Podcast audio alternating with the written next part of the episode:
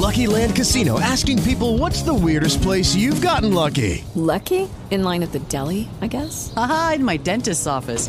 More than once, actually. Do I have to say? Yes, you do. In the car before my kids' PTA meeting. Really? Yes. Excuse me, what's the weirdest place you've gotten lucky? I never win and tell. Well, there you have it. You can get lucky anywhere playing at LuckyLandSlots.com. Play for free right now. Are you feeling lucky? No purchase necessary. Void where prohibited by law. 18 plus. Terms and conditions apply. See website for details. Welcome to IAQ Radio, the voice of the indoor air quality industry. Yes, the rules have changed.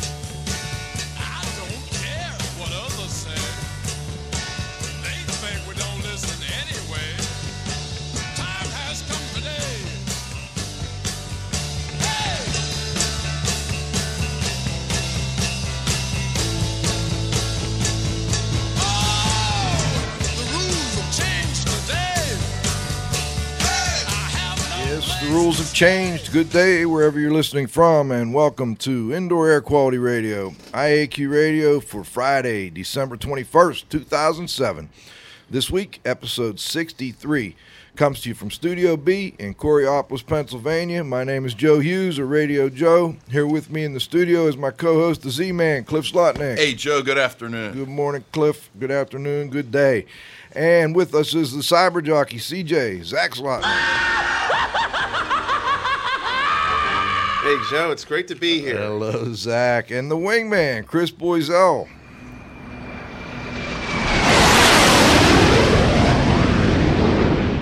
Good afternoon, Joe. Good afternoon, Chris. I bet Dieter would like that sound. A lot of G's this morning, eh? Yeah, a lot of G's. All right, today's segments include the Microban Trivia Quiz.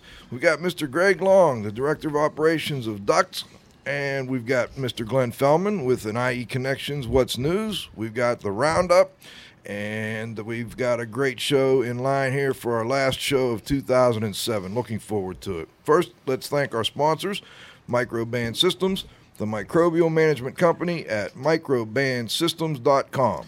Indoor Environment Connections, the newspaper for the IAQ industry. Subscriptions and advertising information available at ieconnections.com. Dri-Eaz Products, providing equipment for drying water damaged homes and buildings. Dri-Eaz is first in drying solutions at dri-eaz.com. That's dri-eaz.com. And Jon-Don Products, where restoration and abatement contractors shop at All right. To contact the show, you can get yourself a, you know, you go to TalkShoe, T A L K S H O E dot com, go to their website, follow the directions, get yourself a PIN number. Our show ID is 1547, or just click the little, uh, they got a little thing, I forget, that little clicker they send now, and it goes out with the announcement. You can just click on there and join the show nowadays. They're starting to make some great progress. Or you can uh, email me with questions at joe.hughes, H-U-G-H-E-S, at iaqtraining.com or cliff at cliff zlotnik, Z-L-O-T-N-I-K, at unsmoke.com. And of course, you can always go to our iaqradio.com website and post questions there in the forum section. Last but not least, please visit the IAQ Training Institute website for the most current dates for the training you trust at iaqtraining.com. I'm going to turn it over to Cliff for the microban trivia question. Thanks, Joe.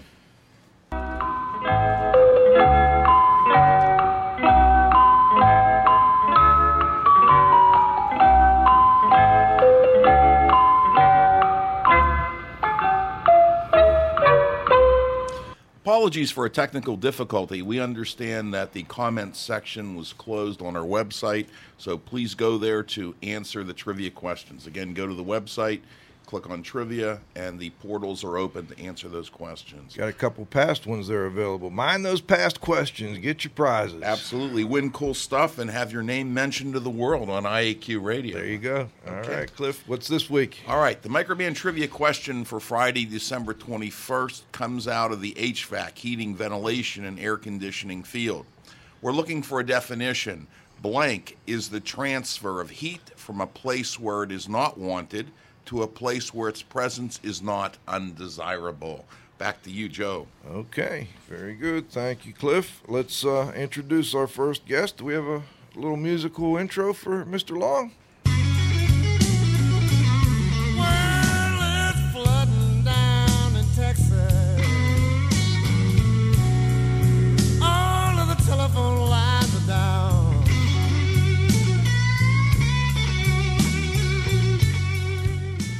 Uh, deep in the heart of Texas, in 1973, Greg Long and his father Earl started a company called Texas Power Vac Inc.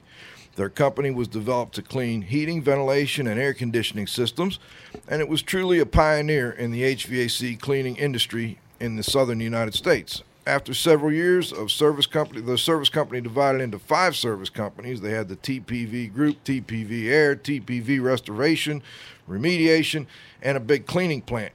They eventually developed into an organization with over 100 employees that had service divisions and HVAC cleaning industry, along with restoration, remediation, and one I didn't know about, which is the contents cleaning industries. They also developed a unique 52,000 square foot cleaning plant capable of cleaning all types of structured contents. They provided services for many high profile claims and cases, along with services for high profile clients, including Baylor University, the University of Texas, Texas Department of Transportation, the Governor's Mansion, and numerous other state of Texas buildings. In 2005, Greg made the transition from the service industry to consulting full time. He makes his 33 years of building hygiene service experience available to help his clients make better decisions on indoor air related issues for their properties. Currently, he is the Director of Operations for Ductz National Service Team, a national HVAC cleaning firm for large commercial HVAC cleaning projects.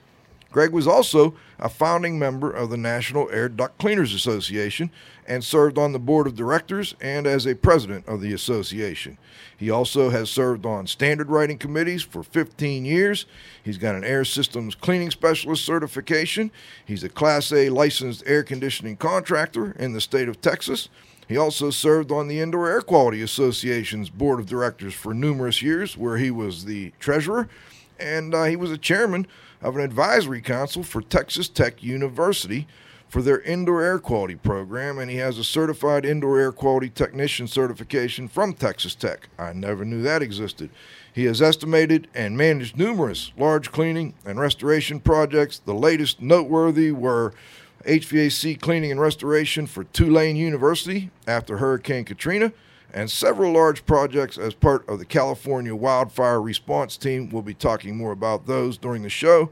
He is also, by the way, uh, experienced in industrial power transmission and has worked with all types of all types of uh, mechanical and electronic drive and conveying systems. So, Greg's got a long line of experience here. We're looking forward to bringing him on. If we can, we have um, guest number two unmuted. Hello, Greg. Hello, Joe. Uh, thank you, thank you for the introduction. I think you just told everybody how old I am. well, Greg, you know, I that was actually one of our first questions. Was um, you know, you really have an interesting background, and uh, Impressive. you have an impressive and interesting background. Some of it I didn't know about, and we've known each other for probably five years now. Um, Would you consider yourself a second generation HVAC systems cleaning specialist? Uh, I think so, Joe. The the industry actually started several years ago to address puffbacks in homes uh, uh, in the north, and it eventually moved to the south and started evolving into to a a uh, necessary uh, maintenance issue for HVAC systems. And when when we started our business in 1973, I think we were only the second company in Texas to ever do it. The second in, in Texas, but there were other people doing puffbacks. Could you tell us, uh, for the listeners that aren't aware, what is a puffback? Uh, you know, Joe, I never did get involved with, with any, but from what I understand, uh, some of the old oil furnaces up in up in the northern part of the country would uh, get clogged up and puff soot back into the house, I see. and then they would have to go in and, and- and clean the systems. Yes. Essentially what it really is it's a it's a malfunction of a heating system with an oil burner and it, there are a number of different causes and what happens is greg's right it causes some sort of emission and you end up getting high levels of particulate throughout the system and it's quite a mess I'm assuming that you, however, and and when you got the family business started, you were more.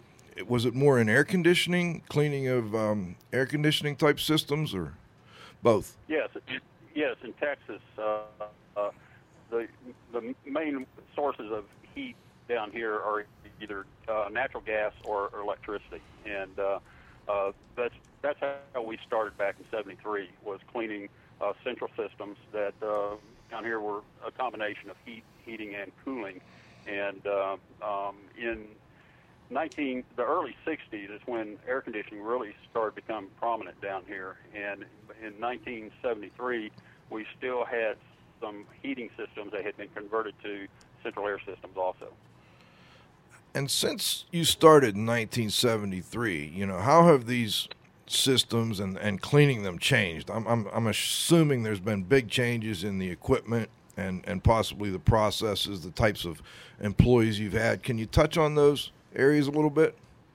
Well, yes, Joe. There, there's been significant changes in the industry. I remember back when we started, uh, nobody in the industry had learned how to use compressed air. We didn't have uh, rotary brush systems. We didn't have pneumatic brush systems.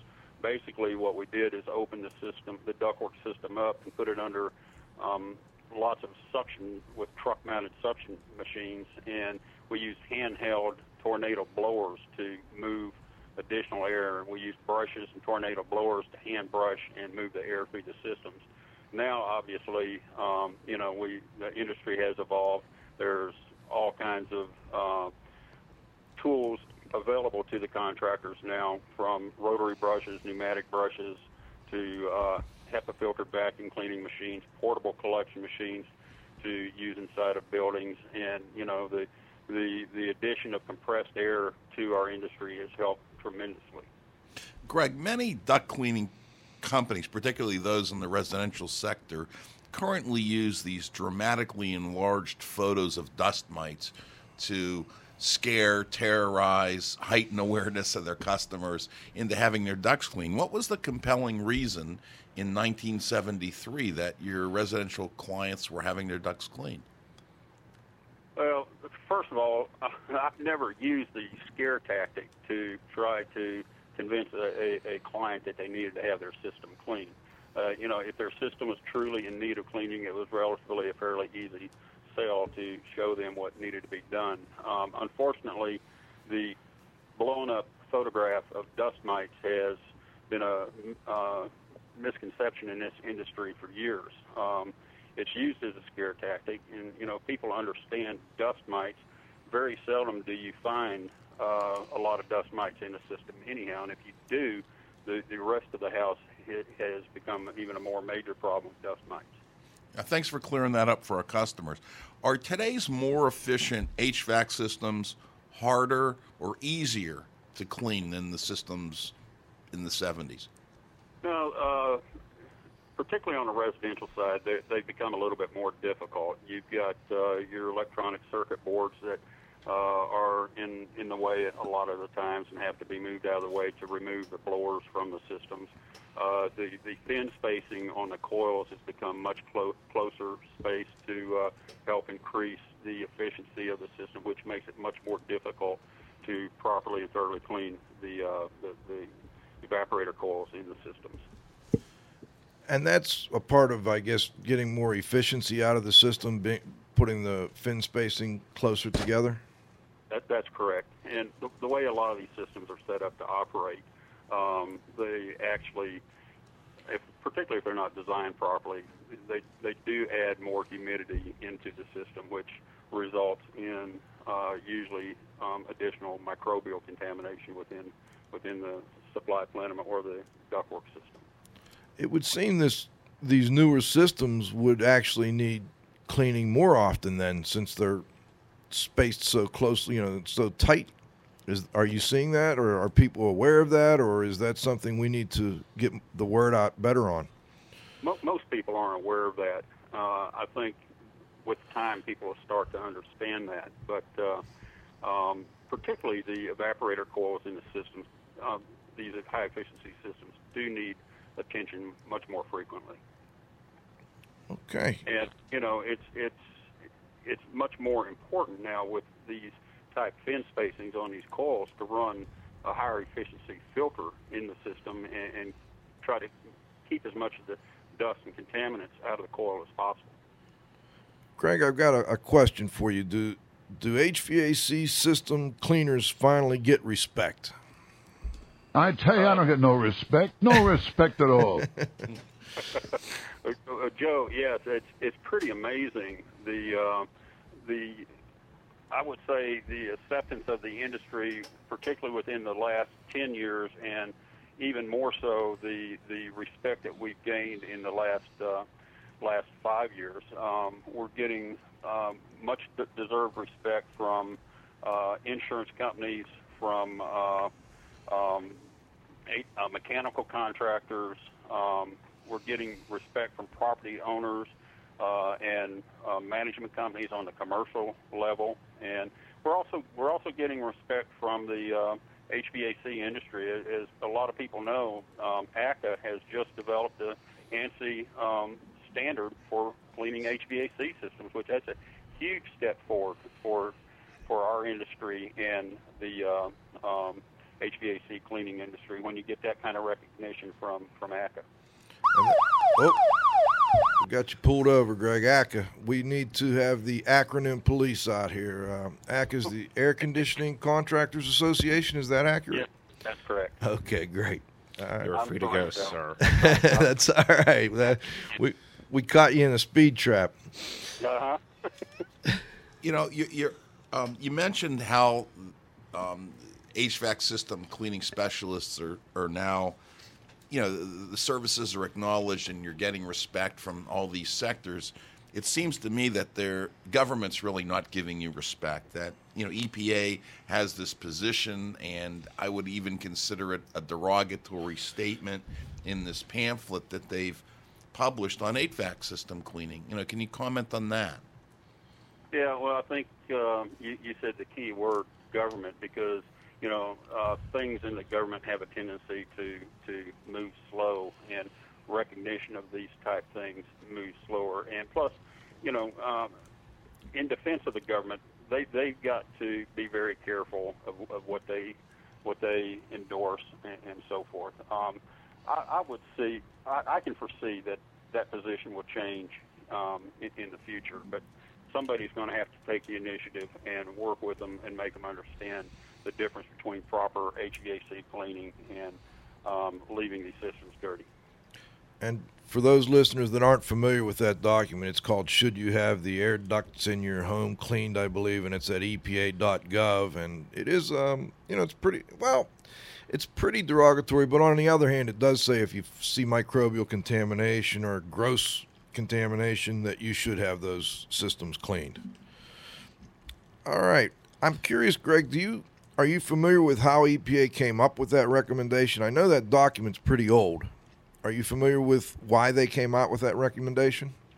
No, Joe, I'm I'm, I'm really not. Um, I, I know they did some studies years ago, but I'm not familiar uh, with what what led up to producing that particular document. I'm, I'm curious if it, it may have something to do with the next question, which is that I, you know, I, I travel the country, I do training, and I collect these little ads, and these ads will say whole house duct cleaning from anywhere. I, the lowest I've collected is for twenty five dollars, but normally they're around ninety nine dollars. Now, are these always bait and switch type ads, or are there people that really think they can clean your ducts for ninety nine dollars? No, they're, they're always, uh, almost always, I would say, bait and switch. Very seldom. Uh, you know, we've talked to too many clients that have fallen into that trap, and by the time the contractor gets through, the client's paying between seven and eight hundred dollars for for a duct cleaning. Uh, it's simple math, you know. Uh, if somebody's paying somebody uh, 14, 15, 18 dollars an hour to work, and it takes an average of uh, four to six hours to clean a house, and then you've got fuel, you've got material, and you've got overhead on top of that, uh, you can't expect much for ninety-nine dollars. I'm curious what what can listeners expect to pay to have a proper systems cleaning and I guess we should differentiate between just cleaning the ducts and the system. We can do that in a moment but to have the whole system cleaned the coils the housing of the unit the supply return and all the above. So let's say uh, 2500 square foot something like that. Okay, you know, there's going to be a lot of variables that uh, adjust that price. It's going to depend upon, you know, what part of the country you're in, what type of uh, contamination, the accessibility to the systems, and so forth. But uh, in, in most cases, for a house that size, I think you could expect to pay anywhere from 450, 750 in that range for for a proper cleaning. okay You know, I think maybe a little bit higher. Yeah, I think you and I have some seniority uh, on on Joe. I think we've known each other probably going back to the late '70s. Anyway, I certainly remember your pop. Um, Yeah, I, re- I remember my first time I met you, Cliff. I think it was uh, in either '79 or '80. Tell my son I was thin and had hair. all, all those all those things they say about me. Yeah. I'm not going to say anything, uh, Cliff, because I'm in the same boat. I understand. well, you know, what I was thinking about is maybe uh, calling on your historical side to maybe go back in, in time a little bit and, you know, just tell me, you know, what was your most memorable job, you know, going back to your early days? Anything really stick in your mind? I, I think probably the most memorable one I did was uh, we were called to address some real serious situations with the HVAC and ductwork system in the governor's mansion in Texas. And at the time, now President Bush was governor of Texas, and uh, uh, it was it was a pretty ugly sight of what we found there. And but you know, probably the most memorable part was in uh, doing the project. Um, our our men had to set up the blueprints on a picnic table outside, and uh, Laura Bush would come out every morning, sit there and read her paper, and drink her coffee, and treat our people just like they were her own children, and talk to them and so forth. And then you know uh, the governor be, would walk around every once in a while, and you know very pleasant people, and uh, it, it was just a very unique experience, and uh, we were able to successfully um, remedy the problem in, in, in the house. Was this more of a biological problem or other types of contaminant or deferred maintenance or all the above or, you know? Uh, it, it, it was basically a biological problem in the HVAC system from a, uh, a poorly designed system that had been put in several years in the past. I see. So I guess they had excess humidity in the system Oh yes, okay yes, it did. and And I guess you had a happy client you got paid or we wouldn't be talking about it. That's good. Exactly. That's good news there. Uh, well, let's go back to the question I sort of alluded to earlier, and that is about cleaning the entire system and not just the ductwork. I'm I've I'm more familiar with the NADCA standard, and I know they have been pushing cleaning the entire system. And I'm just curious what um, you know if you could let our listeners know a little bit about why it's so important to clean the entire system instead of just cleaning your ducts, or maybe maybe I'm wrong. Maybe sometimes there are times when you can just clean the ducts. Well, the the question, uh, the answer to your last statement is yes. There are times that you can just clean the duct, and that's primarily if they've removed the old air handler or old unit and replaced it with a new one, and uh, have kept the old ductwork in place. And uh, that's um, it, it's prudent to clean the ductwork then because obviously the new air handler is going to uh, operate to design capacity, and any loose dust or debris that's laying in there will will be blown out due to the increased CFM. Uh, existing systems, um, the majority of the contaminants are built up within the system itself. They're they're they're built up in the uh, in the in the fan or the blower, in the heat exchangers or heating elements, and particularly in the coils and, fly plenum. And to just go in and clean the ductwork and leave at least 90% of the contaminants in the air handler itself is, you know, it just doesn't make any sense. It's kind of like the old saying, you know, when you go, when you change the oil in your car, you, if you don't change the filter, you've immediately re-contaminated the new oil. And the same thing's true when cleaning air systems. Okay, I've got. Uh, we're gonna take a break in about five minutes, Greg. But before I do, I, I'd like to ask you one question, and then I think Cliff has one. First, I want to kind of you know move forward in time a little bit here. I understand that you know Ductz and you're director of operations there, and they are a division of Belfor USA. Is that accurate? That's true. Uh, Belfor purchased Ductz back in July, and we're we're actually a wholly um, held separate company of Belfor. Uh, we are still going to um, stay as Ductz. We're, we're a complete separate company. It's just that we're owned by Belfor Holdings. And I'm I'm curious about. Uh, I've I've been trying to keep up with this new training center that you're building. I talked to um, Tom Yacobellis a little bit about it, and I was trying to follow it on the camera. They had a webcam up, but it wasn't working very well. Can you tell us a little bit about that new training center that you're developing?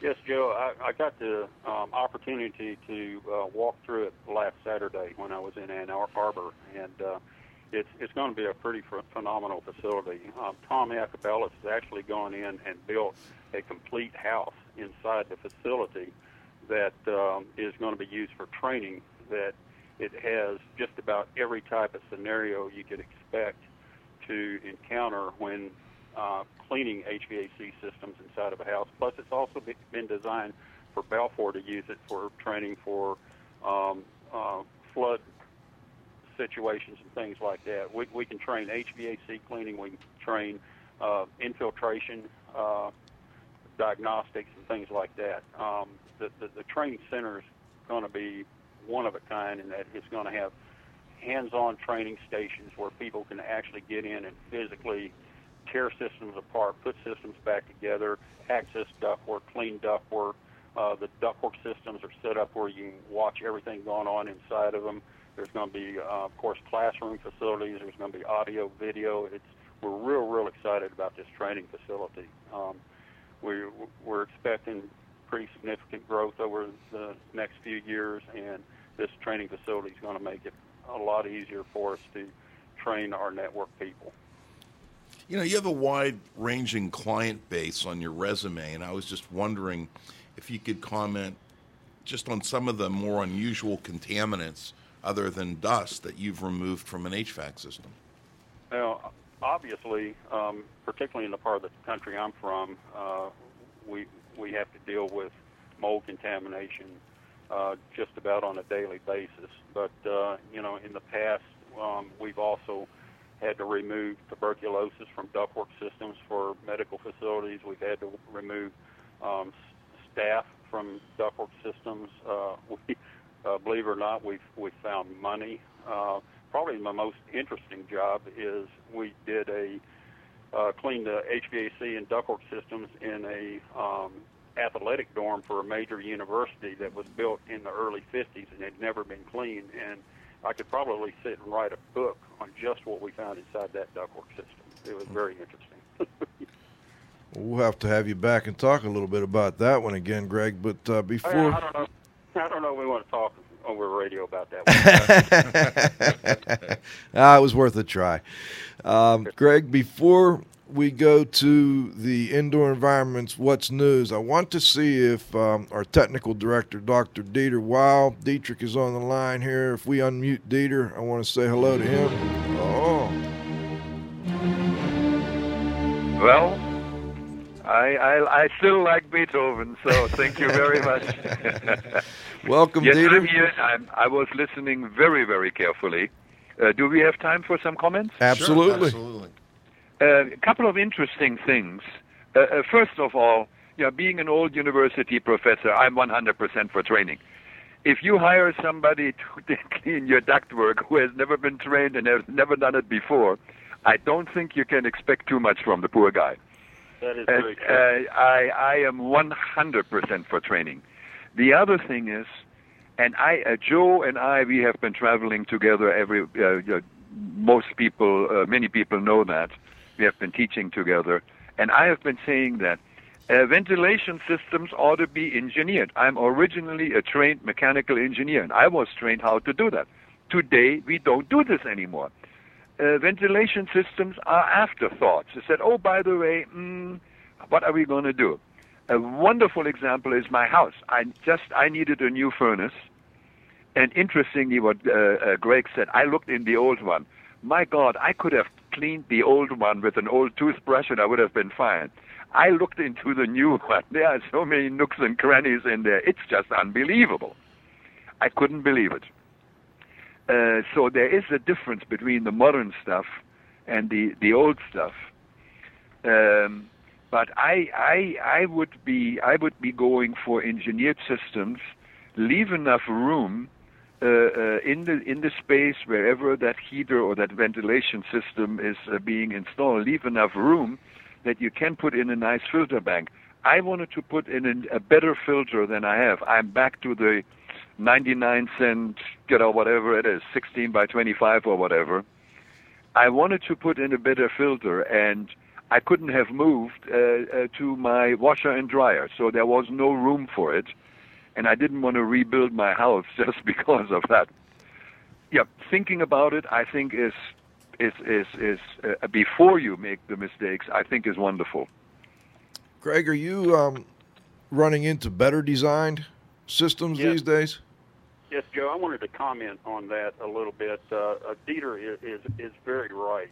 Um, it, it, it's interesting that probably in the 50s and 60s we saw some very good ductwork systems being put in, and then the, through the six, uh, 70s and 80s we saw, and, and particularly the 80s and early 90s, we, we saw you know some really poor systems being put in. But now in some of the newer facilities we're working in, we're we're seeing that people are actually paying attention and they're spending they're doing better designs. They're spending more money on um, better quality equipment and ductwork.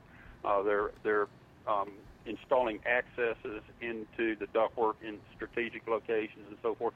So we yes we are seeing an improvement uh, in in the, designs of the, the the newer systems. But uh, we went through a period that um, it was like Dieter said, it was an afterthought, and uh, then I think maybe a little bit of the the new thought comes from the uh, new awareness of indoor air quality issues and so forth. And people are starting to pay a little bit better attention. Um, even in Texas, we're seeing some builders start to put metal ductwork back in houses now instead of ductboard and flex, which that's a step in the right direction. That's interesting. Dieter, did you have anything else before we go to uh, what's news? Well, yeah, I, I- think we have, we should be in the right direction. I designed, good God, years ago, industrial ventilation systems for grinding operations. Uh, I never ever designed a ventilation HVAC system for an office building. Or, I never did that. I did industrial uh, um, ventilation systems, and I have a Bible. It's called Industrial Ventilation. It's uh, published by the ACGIH, which stands for which stands for the American uh, um, Conference of Governmental Industrial Hygienists.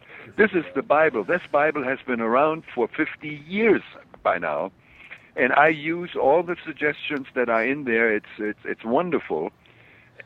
and I remember you know, every system that I ever built, they were designed cleanout doors. They were part of the design, not an afterthought. I said, ah, let's cut a hole in here and see what we get. I put them in strategic places where you can get to them and where I expect them to be needed to be cleaned. That type of cleaning, of course, is slightly or it's different from uh, an HVAC system in an office building. You know, we are talking about crud from grinding or something like that. But still, yeah. Uh, and, and I'm, I'm glad, uh, glad to hear that Greg is uh, mentioning that too. That we see again people paying attention to the detail and say, hey, this makes sense and this doesn't make sense. Let's do it. All right. Greg, anything you wanted to add before we break for what's news? Uh, no, Joe. Uh, I just really appreciate the invitation. This has been been a lot of fun, and you've got a great show. And uh, Um, I, I appreciate uh, what you're doing with this show. Well, thank you. We appreciate having you on, but we're going to bring you back here in a moment if you're staying on with us, correct? Okay, I will. Okay, we're going to break for what we call IE Connections, What's News. Then we'll come back with some more questions for Greg Long. And uh, then at the end of the show, we're going to have the roundup. We'll bring the good doctor back in, and Glenn and Greg and Cliff and I. And uh, we got a little special note from the CJ here as well. So let's move on to uh, our intro for What's News.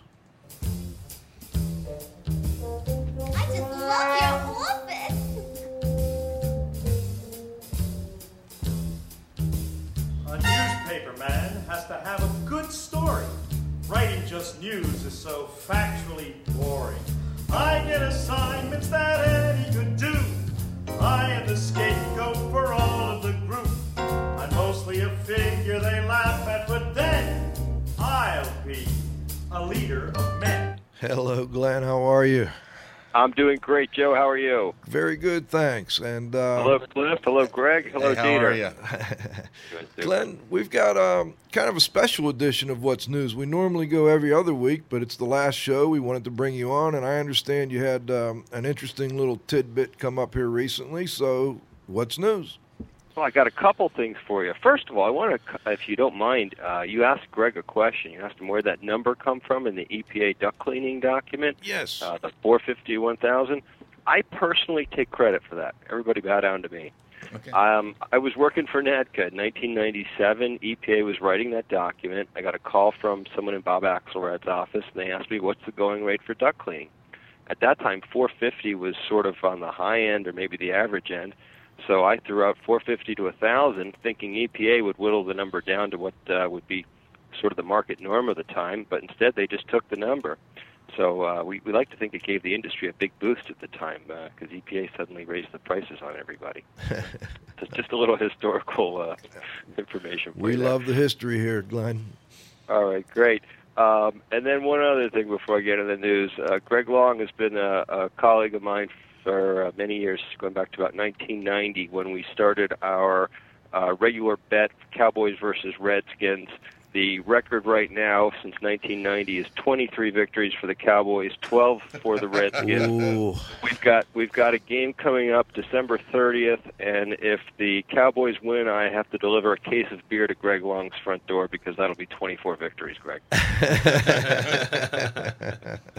All right. All right, Glenn. All right. Now for the news. Um, some interesting developments in the um, last half of December when it's usually very quiet. Uh, in the middle of December, IICRC sent out a revised memorandum of understanding to eight industry associations regarding the terms indoor environment professional and the acronym IEP. This has been a subject of controversy for going on two or three years now since the S520 standard was written because the S520 standard references an IEP as the go-to guy for uh, all types of assessment work. And meanwhile, uh, IICRC owns the patent and trademark rights, the service rights to the terms IEP and indoor environment professional. And a lot of people didn't like that scenario. So what IICRC did was work with stakeholders in the industry to come up with a memorandum of understanding that would uh, define those two terms, IEP and indoor environment professional, as generic industry terms. A memorandum of understanding went out over the summer. Uh, the stakeholder groups all commented back. Uh, there were quite a few things that they objected to. And IICRC turned around and sent out a new one uh, December 13th. The new MOU is met with favor. As a matter of fact, uh, I know that the American Industrial Hygiene Association, the National Air Duct Cleaners Association, and the Society of Cleaning and Restoration Technicians have all agreed to sign on to the MOU. Uh, meanwhile, the Restoration Industry Association, uh, Indoor Air Quality Association, um, and the Indoor Environmental Standards Organization, among others, haven't had a chance to address this yet because it came at the end of the year and they just don't have board meetings and, and, and things set up where they can they can give this the attention it deserves. But it does appear that IICRC is making strong progress towards coming to get some industry consensus on this, which was one of the last major stumbling blocks towards getting S520 finalized. so it looks like we're on a on a path to see uh, an S520 coming out in the first part of next year, which is very exciting. Well, let's see. Uh, let's see how it goes, and we'll we'll report back to the listeners uh, at the beginning of next year. I've, I've got a. Well, I don't know if we can even say. I, Cliff, any comment? You know, the only thing I can say is currently on, I'm on the board of directors of the IICRC, and apparently you got a document that I didn't get. So if you want to fax me over a copy, then I'd, I'd probably like to see it. You'll have to ask Ruth for that. But um, so. Okay. no, it, it went out to uh, to uh, like say eight different organizations, um, of which three have confirmed they're going to sign, and uh, the other five I think are just uh, uh, to wait and see. They may or they may not. But um, it's definitely a, a uh, coup for IICRC to, to get AIHA and NADCA and SCRT to all agree to, to be a party to the agreement. Hey, I have one more news item for you. I'm going to be the Grinch who stole Christmas here. All right. I can't help it. I was reading a story just this morning. Um, they were about a uh, an MD named John Santilli out in Arizona, who was um, looking at Christmas trees, and he did a little study, uh, kind of an informal study, but they measured spore counts in a home right after a Christmas tree uh, went into the home. And by about day three or four, the spore count, spore count just jumped through the roof. Uh, when you add that to fireplaces burning in the fire and uh, scented candles and all the other things that we bring into our home around the holiday seasons, it can it can spell an IAQ nightmare. So just keep that in mind this holiday season. You may want to spend time with fam- uh, family and friends, but do it in a healthy way. Spore count or particle count, Glenn? Uh, it was let's see. After three days of mildly elevated spore counts, the number jumped to 5,000 spores per cubic meter at the end of the second week. I see. Okay, interesting. So they were specific to the spores. I guess we're bringing um, mold in the house with our trees. Who'd have thunk it, huh? There you go. well, thank you, Glenn. We appreciate you joining us. And will you be sticking around for the roundup? Absolutely. Great. We'll have you back then. Let's get back with Mr. Long. Cliff, go ahead. Yeah, what I'd like to do is, I guess, kind of ask you a couple of questions in terms of, um, and, and just gather your opinion. I noticed that be, you have an air conditioning contractor's license, and what I'd like to know is your opinion on whether people in the HVAC system cleaning business really need that license. And then the second part of the question is if you had your druthers, would you support governmental licensing versus industry certification?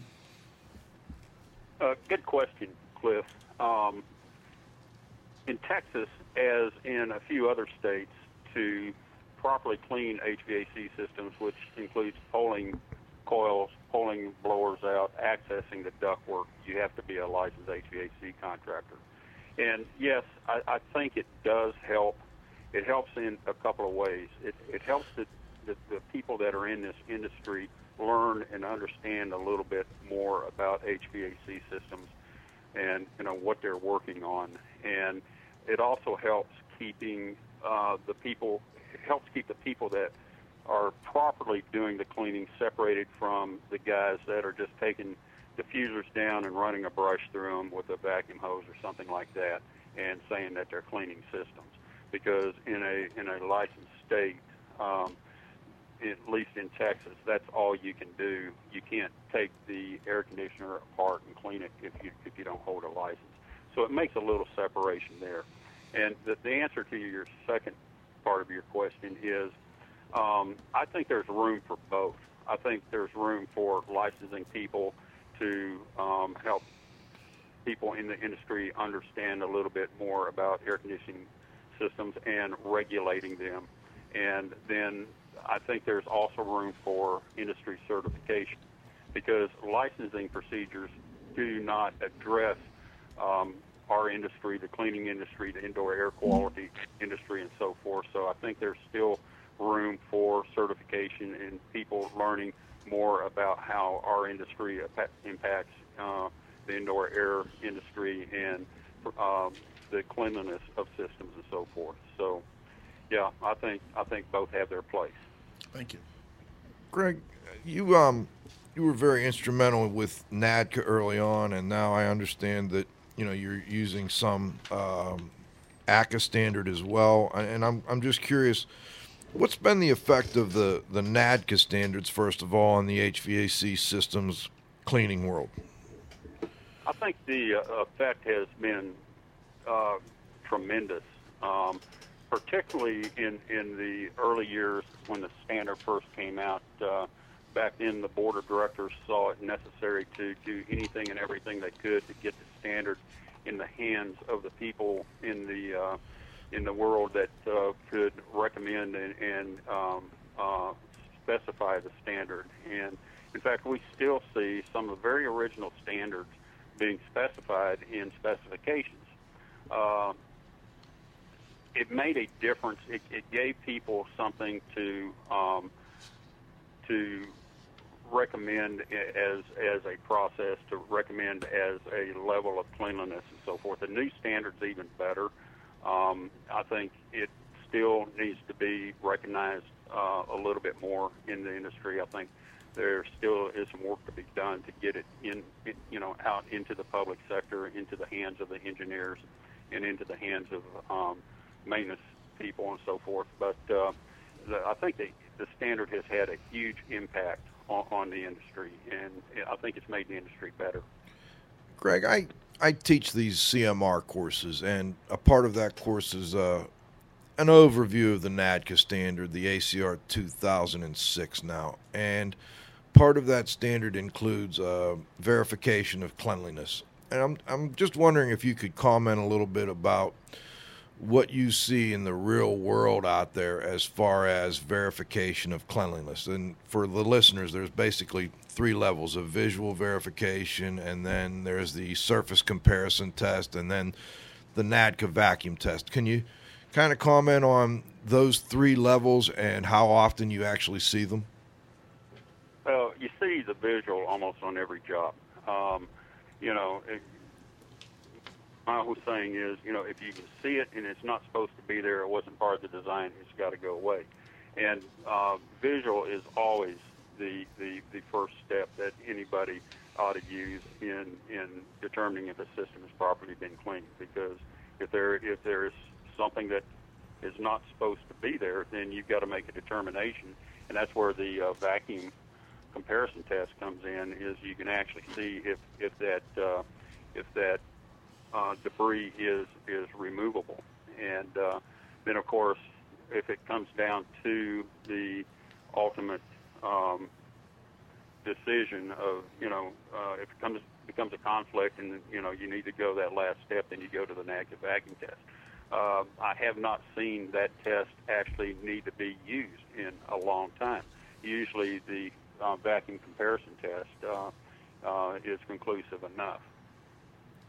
And just so you know, I, I was just talking to an old friend uh, yesterday, and I told him you were going to be on the show. Hopefully, he's listening. Danny Hunt, who um, I know did a little job with you out in uh, Seattle, I guess it was, and he was Yeah. very. Uh, he he had very high praise for your um, for your thoroughness in doing the visual inspection part of things, and I, I guess the key is to you know, and that's always how I, what I've wondered. How do you get into the different areas to actually do the visual inspection? Well, you've got to get into them to clean them. So if you can get into them to clean them, you can get into them to inspect them. It's just, uh, you know, uh, the end results is, are never any better than the enforcement of the specification. You know, we see a lot of jobs where there's a good type specification written for the job, but nobody ever uh, enforces that specification. So, um, uh, you know, if, if they if the project has somebody that's going to enforce the specification and inspect the job, he's going to find a way to get into those areas to inspect. Okay. And if he can't get into those areas, it's probably a good indication that the cleaning company wasn't able to either and, and didn't do the job properly. Is that accurate? Well, that's that's very true, and you know, unfortunately, we, we do see some of that in, in the industry. But you know, with with the um, new generation of um, robots, video cameras, um, digital cameras, and things like that, uh, it's it's pretty easy to get a good inspection. Okay. I'd like to talk really about the monetary side of it, Greg. What factors do you consider when you're estimating a large HVAC systems cleaning project? Well, you, you know, there, there, there's several factors. Um, you know, the uh, what is written in the specification, what is the size of the project, what's the allowed time, what's the uh, to, to complete the project, what's the allowed working hours, what's the contamination level, uh, what's the accessibility to the ductwork in the systems, things like that. There, you know, there's a there's a lot of factors that go into it, and uh, you know, it, it, in the long run, it comes down to you know how much manpower and how much materials and uh, expenses like that are associated with the project. Thank you. Greg, as a part of your projects, I'm curious about your opinion on the use of cleaning chemicals and what's your personal opinion on the role of cleaning chemicals in the HVAC systems cleaning? Like, I guess we've got coil cleaners, antimicrobials, encapsulants, condensate pan treatments. Can you give us a little uh, idea of what you prefer or don't prefer? Boy, Joe, you're wanting to open a can of worms. That's okay. That's why we're here, Greg. Yeah, I, I'm, I'm going to give you strictly my own personal opinion. Okay. And, uh, you know, my personal opinion is the less of any of those things you have to use, the better. Um, and then on, on the other side of that, my other opinion of that is if you have to use chemicals in the cleaning process, um, I feel like it's very necessary to do a thorough rinsing and, and after cleaning to get any chemical residues out. Uh, from the standpoint of coil cleaners, there's times that uh, an alkaline coil cleaner is necessary, but for the most part, I like to try to use a fairly closely uh, close pH balanced coil cleaner. Uh, encapsulants, um, everything everything that we use in the way of chemicals and, and so forth, coatings and encapsulants and so forth, have their their tools. They have their place. Um, I don't like to see anything overused. Um, uh, you know, if, if an encapsulant or a coating is necessary, why is it necessary, and is it a monetary reason? Is you know, there, you know, there there's times that you know uh, it, it's better to remove and replace materials inside the system, such as the insulation and so forth, than to than, than to coat them or encapsulate them. Um, unfortunately, you know, I've been around long enough that I've seen too many contractors use too many coatings and encapsulants to cover up poor cleaning practices. And you know, that's probably my biggest beef about those things. But they all do have their place. They all they're they're all tools, and it is necessary to use all of them at, at certain times. Um, drain pan treatments. Uh, wh- why does the drain pan have to have a treatment in? Is it is it a leveling problem? Is, is there there- is there something that can be done to get the water out of the pan quicker and so forth? So sometimes the answer is yes, you can do something. Sometimes it's no, you can't. So then you have to look at these things, and you know I always recommend if they have to do that, use the least caustic um, uh, product is they can get get that's available for them to get. Okay, now, Greg, I've got so many questions I want to ask you. Let me cut to a couple, though. That first, I want to get into the safety issues because I, I talked to you a little bit about safety, and um, I really would like to get some tips for listeners about safety issues when cleaning HVAC systems. And maybe what we can do is uh, start with uh, lockout, tagout, and electrical safety. And if you could give us a little tip and maybe a little story about how you know that tip relates to what people do. Probably the, the there's two things in cleaning HVAC systems that always concern me the most, and one is the control of any electrical or mechanical energy when you're working on the system, because particularly uh, even in small systems, but uh, even in big systems, you know, you've got people working in and around uh, big blowers and so forth, and then you've got people working working around electric heat strips. Uh, one thing happened to me years ago that just scared me to death in that uh, I had trained my people, but we were working on a commercial project, and uh, there were also electricians working on this project, and they had locked and tagged out a system, and my guy saw that and thought he didn't have to do it. Well, he went to lunch and he came back and he crawled up in this system and he got into um, some heating strips that what he didn't know is the electrical contractors had finished their work and took their lock and tag off of it and re-energized the system, Hmm. and uh, uh, it, it almost killed the man. And uh, you know, he just he he thought he was safe, and uh, uh, you know that's that's electrical control of electrical and mechanical en- energy while working on these systems. I can't stress how important that is. Uh, the other thing is fall protection. Uh, we're continuously working on in high areas, um, you know, uh, uh, in high ceilings and so forth, and people getting inside of air handlers and ductwork and so forth. It's it's very important to know and understand how well that system is supported, and if you have to add additional support, do it. Um, I had a gentleman in a 400 foot riser once, and uh, I, I knew it was going to be dangerous. I hired a professional rigging company to come out and, and, and rig the system to put him down in it. Uh, we paid like $12,000 to have this system rigged, and he was down about the 200 foot mark, the rigging company had rigged the power cord improperly, and it snapped, and it came down on his head. You know, we'd spent this much time and effort and money to make sure the man was safe, and the accident still happened. So luckily, he got out of it with a few cuts and bruises and things like that, and mentally shaken up. But it could have been a lot worse. So you know, I'm I'm a big uh, um, advocate of safety. At you know, safety is job number one on all of these jobs, and um, PPE. Uh, just due to the nature of the work we do, it's only common sense that people be trained in proper PPE, PPE and it becomes secondary and just part of their nature that every day they, they protect themselves. They protect their lungs, they protect their eyes, they protect their skin because we're working in dirty environments. We're using uh, products that from time to time that uh, are undesirable for skin contact. So, you know, uh, the overall safety thing is always job one for me, and uh, I can't stress how important that is enough to anybody that's doing this type of work.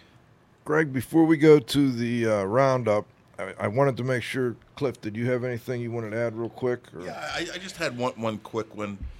Greg, in all the years of industry volunteer work that you've done, what was the biggest high for you? I think the biggest high for me, um, there's so, been so many Cliff. There really has. There's been so many.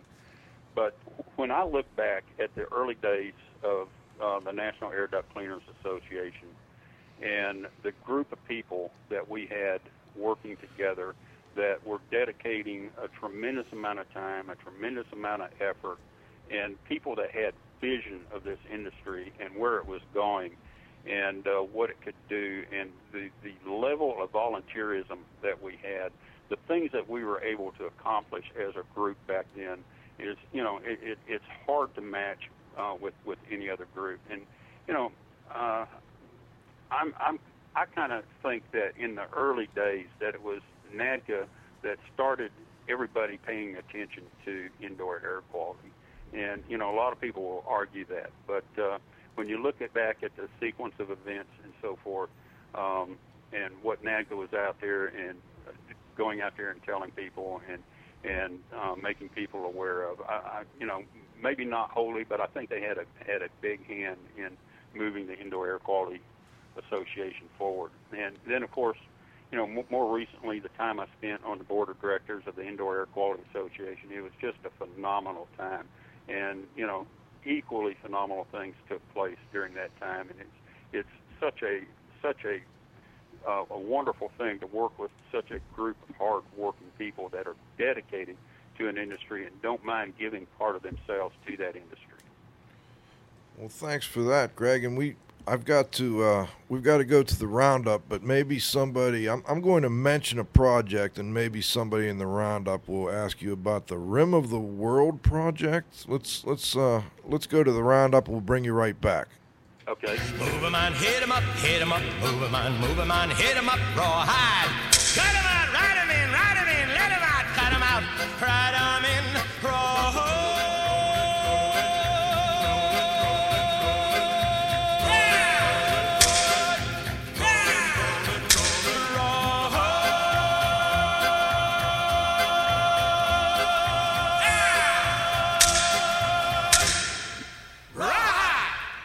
Cliff had a good suggestion that uh, maybe I should just go first on the roundup here, and I'll, I'll ask the question myself. What what was the Rim of the World project, Greg, and uh, how was it kind of unique?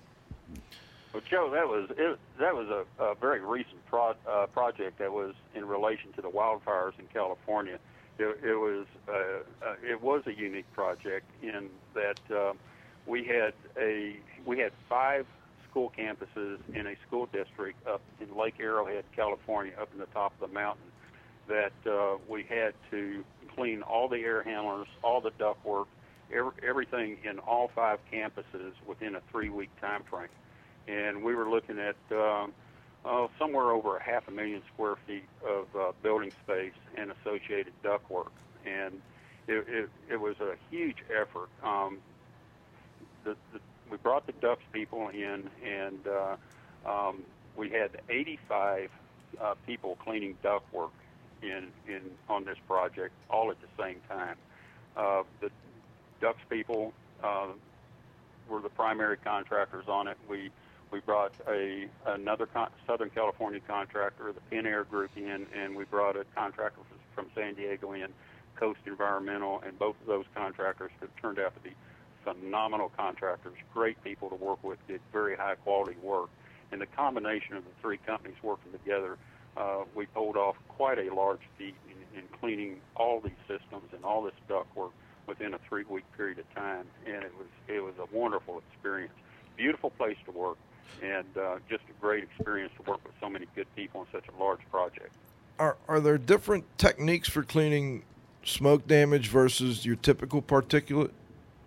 Sometimes there is. It depends upon the type of smoke and what burned and so forth, and if it was an oily, greasy residue type smoke or whatever. Out there, mainly we had to deal with blowing smoke that blew through the buildings and so forth, so it was a drier smoke. Okay, let's move over to uh, Glenn Fellman. Glenn, are you still on the line? I am still on the line. I have a question for Greg. Great. Both the NADCA standard and the ACCA standard have an exception.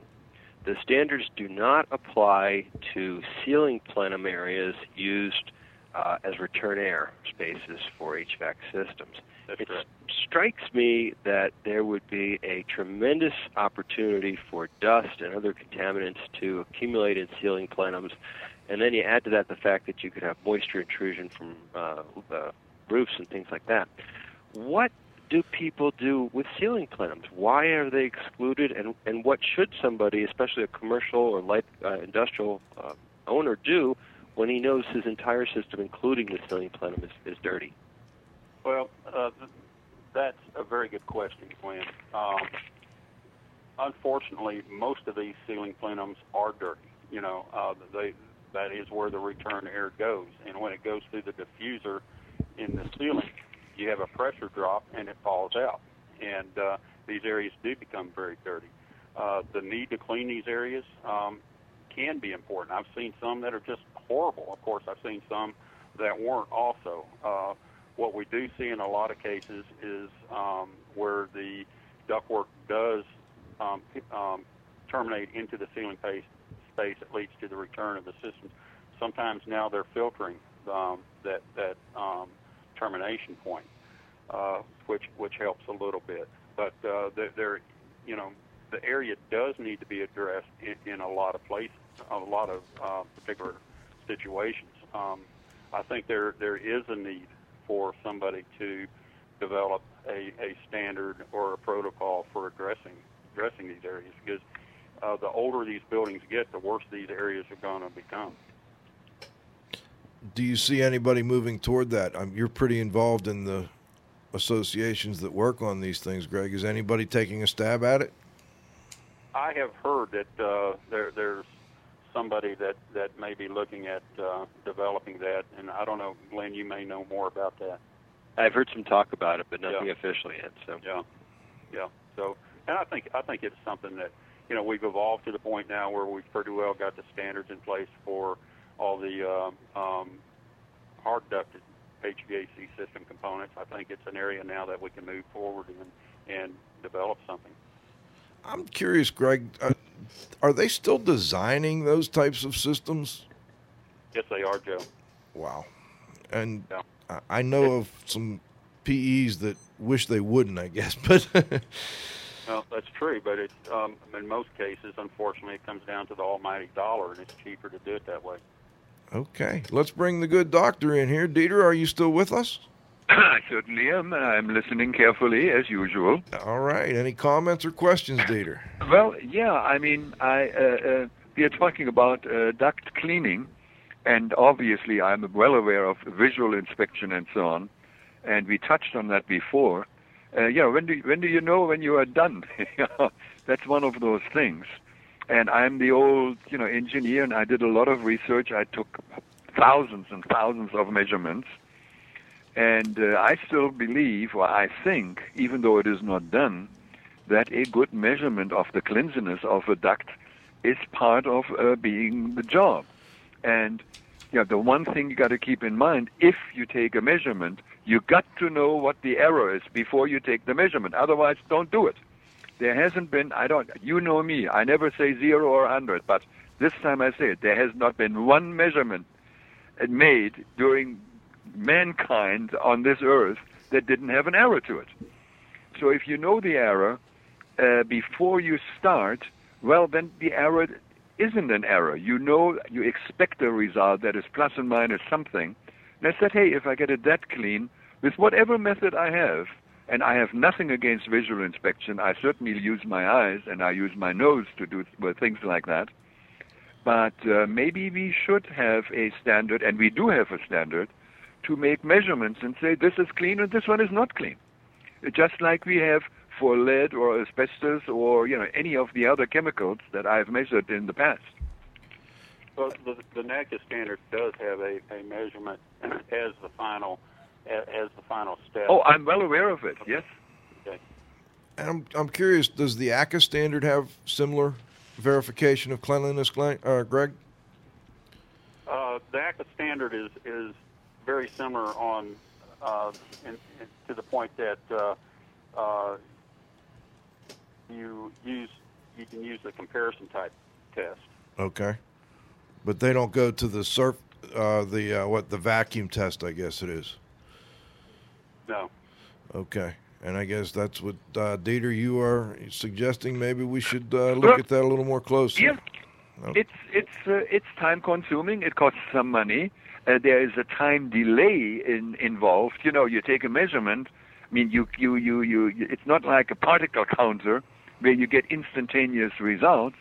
It's a pain in the neck, I, and I understand that there may be situations where you say, "Wow, you know, I have to do that," but that adds money uh, uh, to the total project. Yes, it does.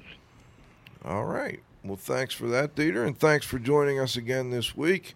Pleasure Uh, as usual. Before we go, we've got a couple of uh, quick announcements. First, um, IAQ Radio will be off for the holidays and will return live on January 11th. And we've got a special announcement from uh, one of our founders, actually, um, CJ Zach Zlotnik. Thank you, Joe. Some of you know me as the guy who always breaks things on the air. Others know me as the tech savvy guy who helps put this show together. Impressive. Most of you, especially those of you who I have met in person, know me as Zach Zlotnik, Cliff's oldest son, and increasingly as the IEQ radio cyber jockey. It has certainly been quite an adventure here at Indoor Air Quality IEQ Radio. The year that we have been on the air has brought me a lot of joy, pride, and satisfaction. Joy from working on something new and exciting, the pride from, from working on such a groundbreaking project in our industry, and the satisfaction of helping us to usher in a new era for our industry. I am leaving our industry to pursue a fast paced, high tech career at the search engine giant Google, which is the kind of opportunity that people in my field dream about. Whether in the role of a supporter, listener, or even an occasional guest in the future, I will always maintain a good connection with the industry, IAQ Radio, and its growing group of loyal listeners in the years to come. Thank you, CJ, and thanks for your hard work and and the great job you've done in making this uh, quality program that it is. I just wanted to add, I, I listened to a show over the weekend. I won't mention the name of it, but it was the the sound quality wasn't there. They didn't have the program lined up the way I expected, and it it was one of the largest shows in the history of uh, podcasting. But um, with your help, we've been able to do, I think, a much better job. Groucho Marx actually had something that's a little bit appropriate for uh, this moment. Well, I'm certainly grateful for this magnificent washout, uh, turnout, and uh, now I'd like to say a few words. Hello? I must be going. I cannot stay. I came to say I must be going. I'm glad I came, but just the same, I must be going. La la. For my sake, you must stay. If you should go away, you spoil this party. I am through. I'll stay a week or two. I'll stay the summer through. But I am telling you, must be going. All right. Thank you, Zach. And thanks to our special guest this week, Greg Long. We appreciate having you on. Of course, I want to thank my co host, Cliff Zlotnik, our cyber jockey, our new wingman. Uh, we're going to bring, be bringing the wingman on here with us. He's going to try and help us take uh, Zach's place. It's going to be a little tough. Of course, our technical director, Dr. Dietrich Wow. I want to thank our sponsors again, and most importantly, our growing group of loyal listeners. Please come back on January 11th and download those shows you missed in the meantime. When we can join us for the next Friday at noon, January 11th, for the next broadcast of IAQ Radio.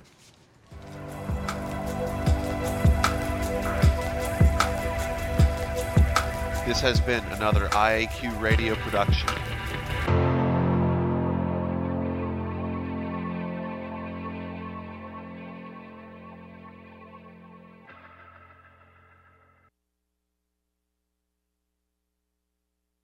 Hello, it is Ryan, and I was on a flight the other day playing one of my favorite social spin slot games on chumbacasino.com. I looked over the person sitting next to me, and you know what they were doing? They were also playing Chumba Casino. Coincidence? I think not. Everybody's loving having fun with it. Chumba Casino is home to hundreds of casino style games that you can play for free anytime, anywhere, even at 30,000 feet. So sign up now at chumbacasino.com to claim your free welcome bonus. That's chumbacasino.com and live the Chumba life. No purchase necessary. Group. Void prohibited by law. See terms and conditions. 18 plus.